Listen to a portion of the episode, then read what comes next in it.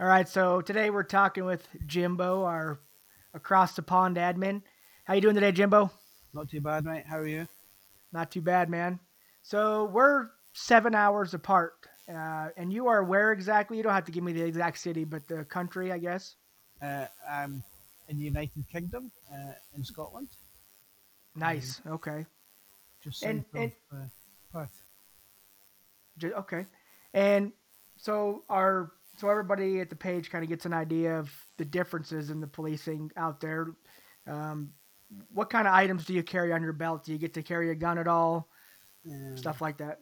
Okay, so no, it's a simple answer. It's a little bit complicated because we do. Everyone has the image of the British Bobby as being totally unarmed, um, but with the change in policing in the last, I would say, 10, 15 years, you are seeing more and more officers, specialist officers, carrying firearms. But the general, what we would call the beat Bobby, um, just carries um, an extendable baton and we call it a CS spray, but it's pepper spray and Okay. handcuffs, and that's it. And that's it. Okay. And that's just the general foot officer or patrol officer in a vehicle and stuff. Yes, That's how they normally roll. Okay. Yeah. And so to be a specialist that would carry a firearm, does that require special training or how exactly do you get to that point? um, well, that's that's a specialist department. It's uh, it's the firearms department, and um, you have to apply for that. Uh, so they, It's kind of like a promotion type of thing then, or? yeah, I mean you don't get extra money for it, um, but they're taking they take a sideways step, so they only answer specialised calls. So they're taking off basic street policing, and they'll answer any calls involving people with uh, firearms or knives or swords. So if there is a, that type of call, you're you don't necessarily have to go. You can wait for them to show up. Um, that that's the idea. but Doesn't always work like that though, right? doesn't work like that.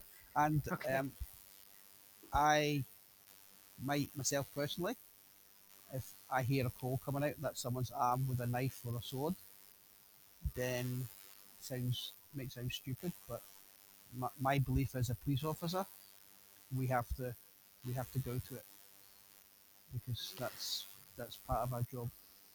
Sure, I get that. We, uh, you know, that cheesy saying that when people are running away, police go in the other direction. Then that's my belief. and I don't disagree to there at all. It's it is a little hard to comprehend not you know going in there armed or something because that's just you know guns are I guess an American tradition I suppose, but um, Yeah. Yeah, it, it, it definitely is, seems a little different from this side of the pond here. You know, yeah. What, what, I, I, I kind of, as a Brit speaking from a British person visiting America, um, to me, it's not strange to see an American police officer carrying a gun. But when I see it in the United Kingdom, I still feel it strange. And I'm a police officer, if that makes sense. sure. Well, I'm sure probably because you grew up not seeing them all over the place like we do here. Yeah. But when I was in America and with my friends and my ride alongs, it's it's just totally acceptable. Gotcha. Um, how does kind of other people over there feel? Do they think uh, the states are kind of like the Wild West over here or something? Um, it depends who you speak to. Just depends on who you talk to, huh? Yeah, Right or left, right? Yeah, basically. Um, some people have a positive idea. Some people have a negative idea. Um, Yeah. hopefully, hopefully with my with my interaction with my friends, I've changed a lot of perceptions about people uh, that, that might, Yeah. they might have about American police officers because I think sometimes they only see the negative, which which we can all agree is is is is a lot of the times out there because people don't believe in uh, advertising the good, uh, and the bad makes good uh, good news headlines. Right. Well, yeah. Sometimes that reputation is well deserved. Based, you know, there's a lot of uh, narcissism over here. That's for sure. Yeah. It does. So, how long you been doing this, Jimbo? How long you been a police officer? Uh, 15 and a half years almost. I Nice, joined late. I joined in my early thirties. In your early 30s. Yeah. How long do you have to work over there before you can retire? Um, sixty. Have to re- So uh, retire at sixty. So you retire at It's- 60. Um, it's either you work forty years, or you retire at sixty. Whatever comes first. Gotcha. I, I won't make the 40 years, so I retire at 60. And you can stay on, but you have to apply every year to stay on. After after you hit 60, you have to apply every year. Yes. Yeah. So, That's that's kind of different, but yeah. here we pretty much have to you have to work till you're 65 unless you have a nice retirement plan with a decent department. A lot of them can do 20 and out, but Uh-huh. just kind of depends on where you're at, you know. Yeah, I'm, a- lot of my friends are in um, in the Florida Sheriff's Department, and, and they seem to have a really decent retirement uh, set up down there. Um, and a lot of them are retiring at 25 and 30 years, Yeah. and, and they're having a good a good pension when they retire. Um, and the, the pay and conditions seem to be. I, I don't know many other departments as well as they other- as them, but they seem to have really good pay and conditions. Yeah. Which to And me, that just kind of goes by state over here, unfortunately. I, Oh, when I left Right. Missouri, I, I've already made in two years where I'm at now what I made in 10 years in Missouri for retirement. So wow, it's, it just varies wildly between the states. okay, yeah. My, um, one of my friends, he's retired. He did he did 30 years in sheriff's department down there, and he was asked to do another five years. And what it is is it's called the drop. So you, you come out of the you come out of the pension, but the pension contributions that you give them go to the state, and the state guarantees you a minimum of six percent return, which Huh. is is crazy. You can't get that in a bank. Yeah, no, you can't. That's for sure. So my mate, he, he said that's a no-brainer. Yeah, no doubt. So and he joined when he was uh, twenty. So he 20? basically- He, he actually retired when he was fifty-six. Oh, nice. Yeah, I was kind of like you. I was a late entry too. I've got 13 years at this point, and I started when I was 33. Okay. So, yeah, I kind of was a late entry like you. Kind of flopped around at different jobs. I sold cars for a while, things like Uh-huh. that. You know.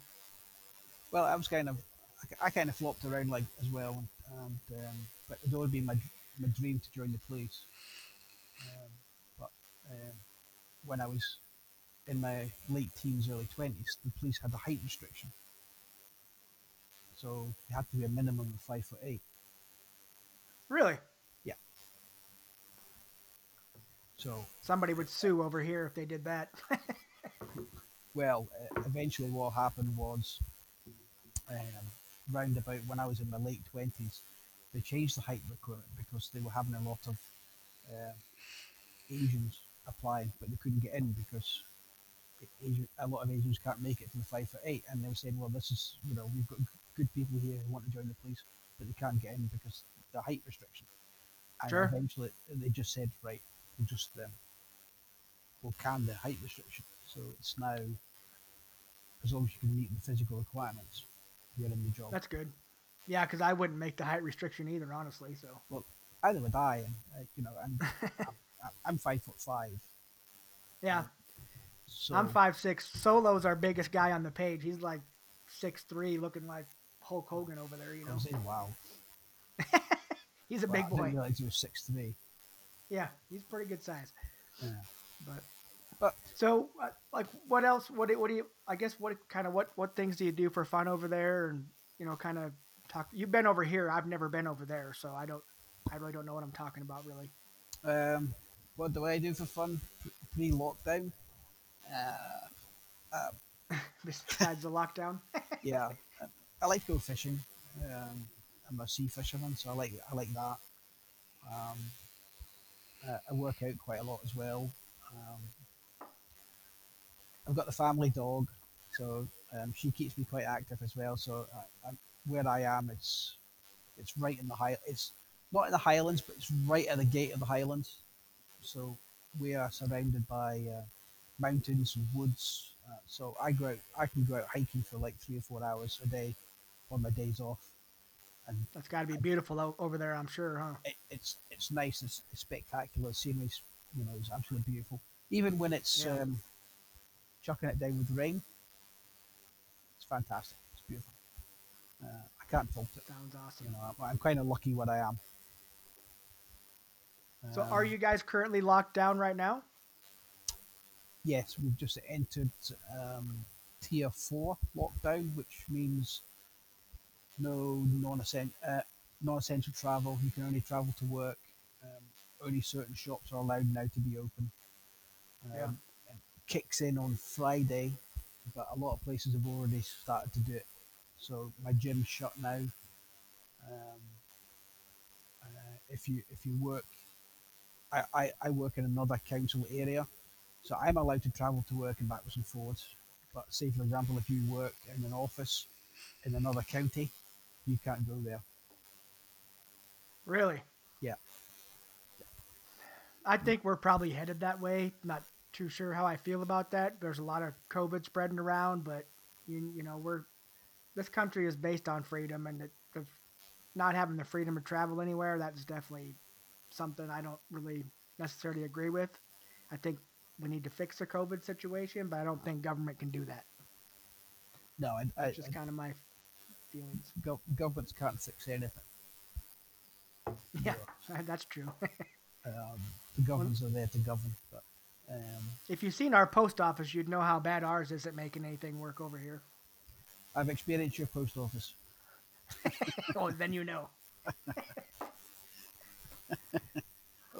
That's funny. Yes, so we're going into lockdown for another three to four weeks. Yeah. And they're going to expect. Well, to- hopefully that does the trick, so you don't have to do it again. Well,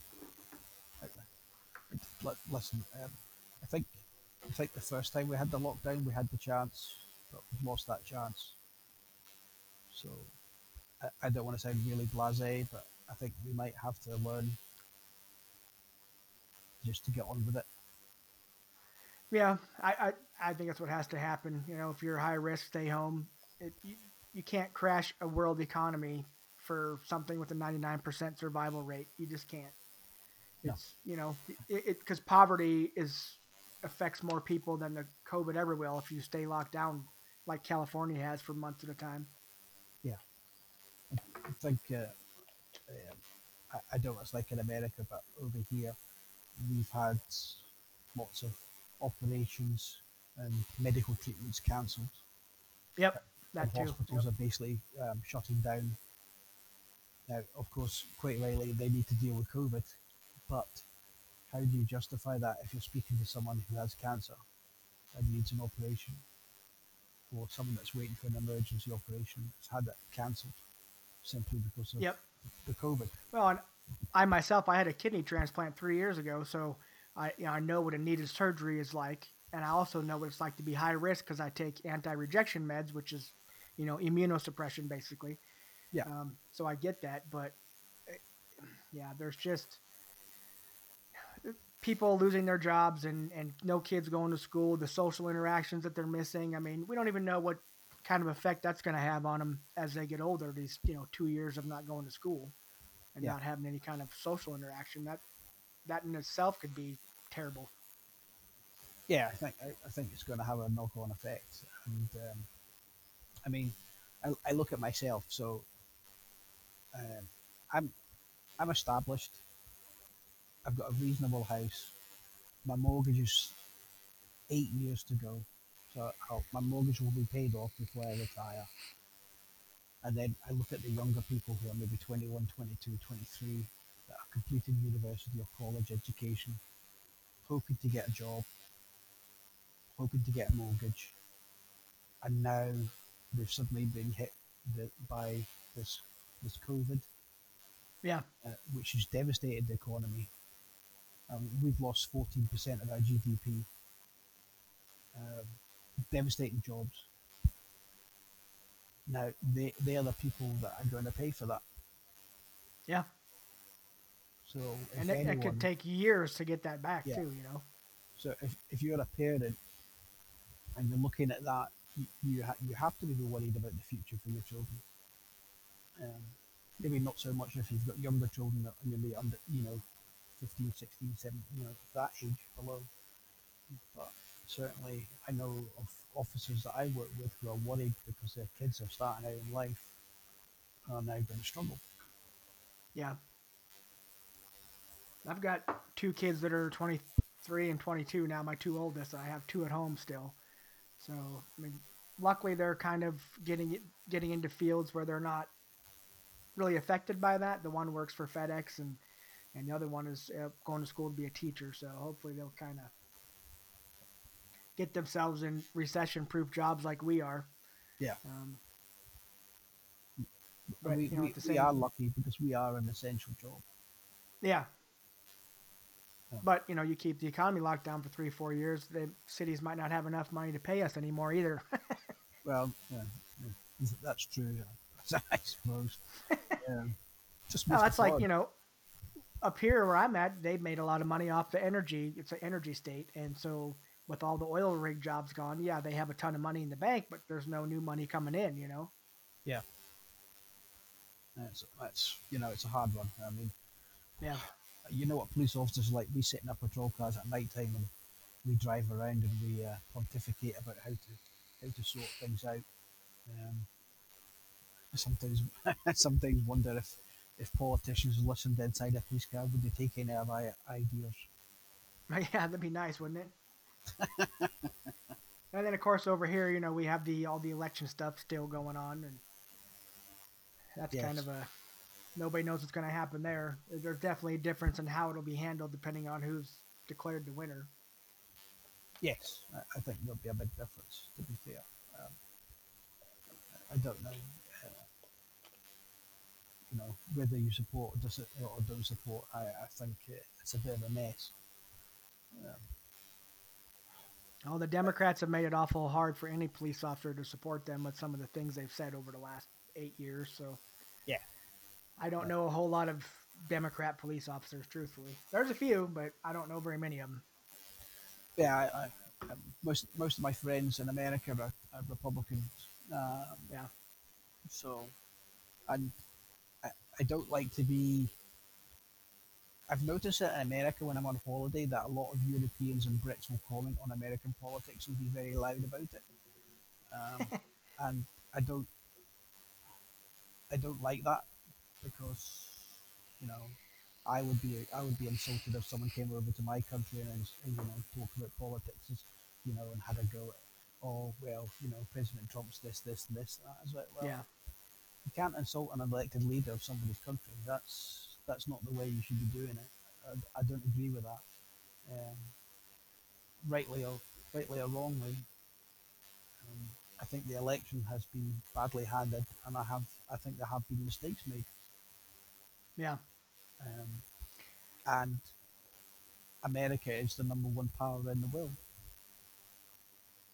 And that's that's probably why people feel they can comment on that kind of stuff, even if they don't vote here, because you know the things we do tend to affect everybody else. So Well, that, that, you know that, that that that could be true. I mean, I love America. Don't get, I I love I love America. Um, I, I you know I've got family out there, and I, I, visit I've been visiting American since like 24. It's one of my favorite holiday destinations. I love the American people. They're brilliant.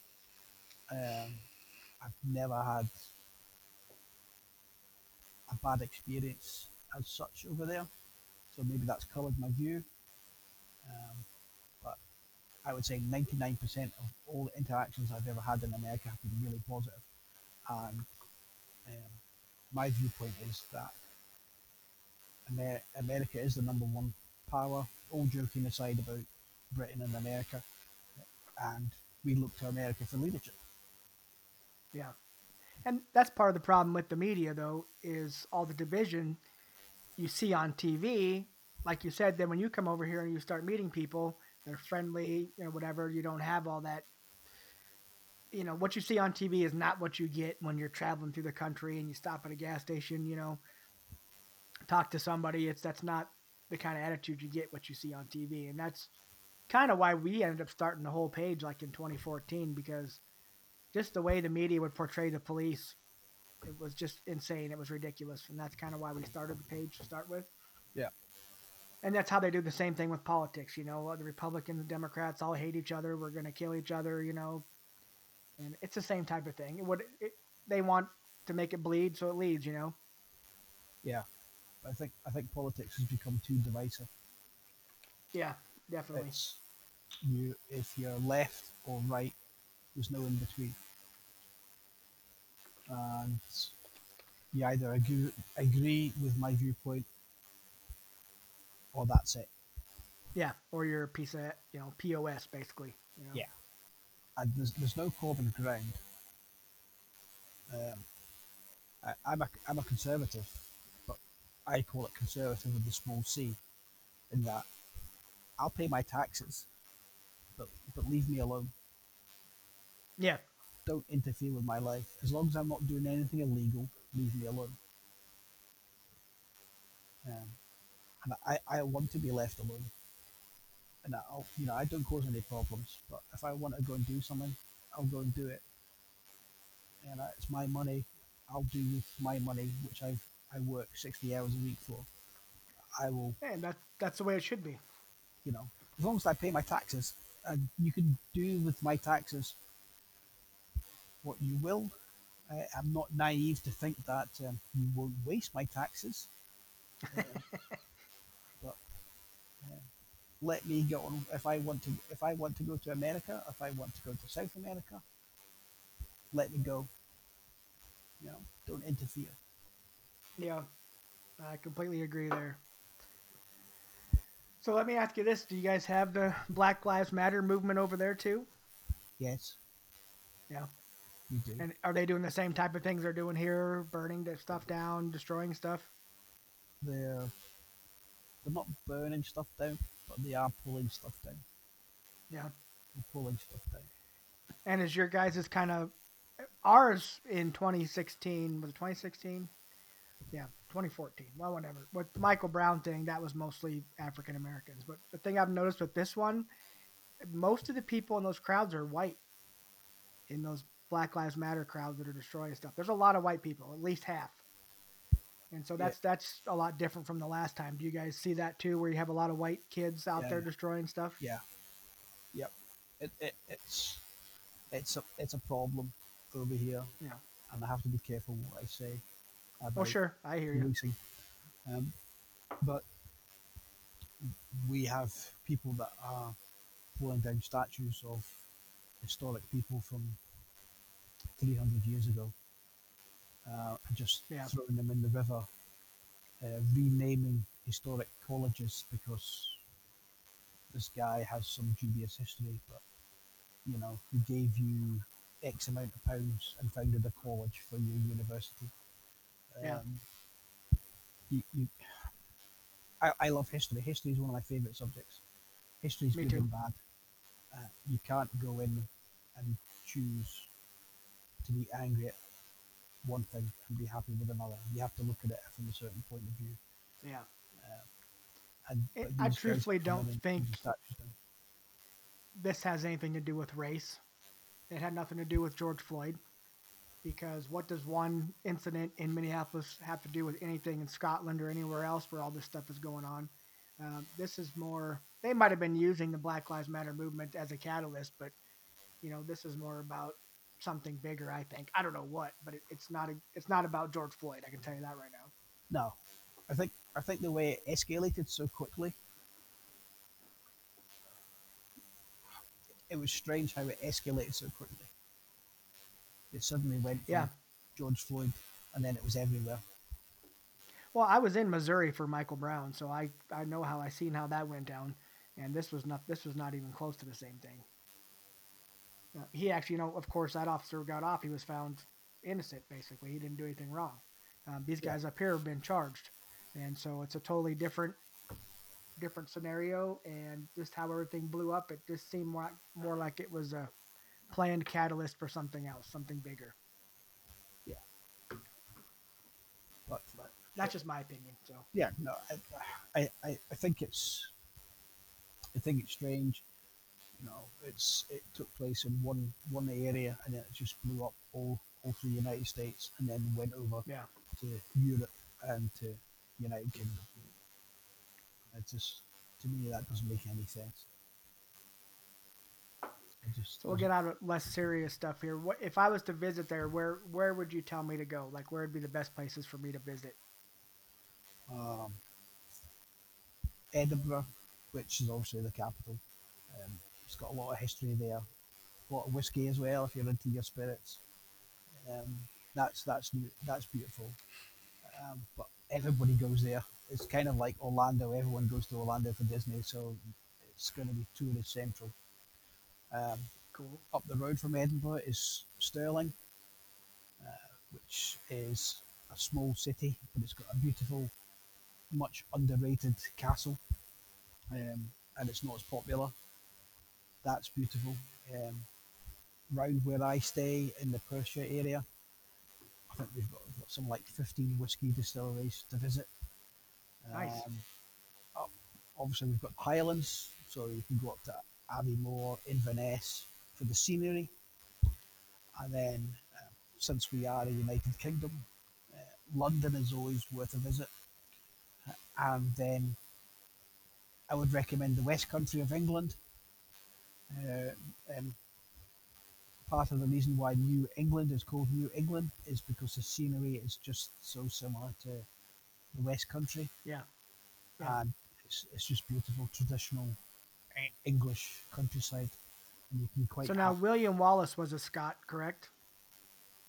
um, yes, From the Braveheart movie. Is is do they have anything for him over there? Like, because over here, like our outlaws, I guess you know Jesse James, Billy the Kid, you know stuff like that. They're they're kind of idolized, and you know if you're driving through Missouri, you know, oh see Jesse James's house, you know what I mean?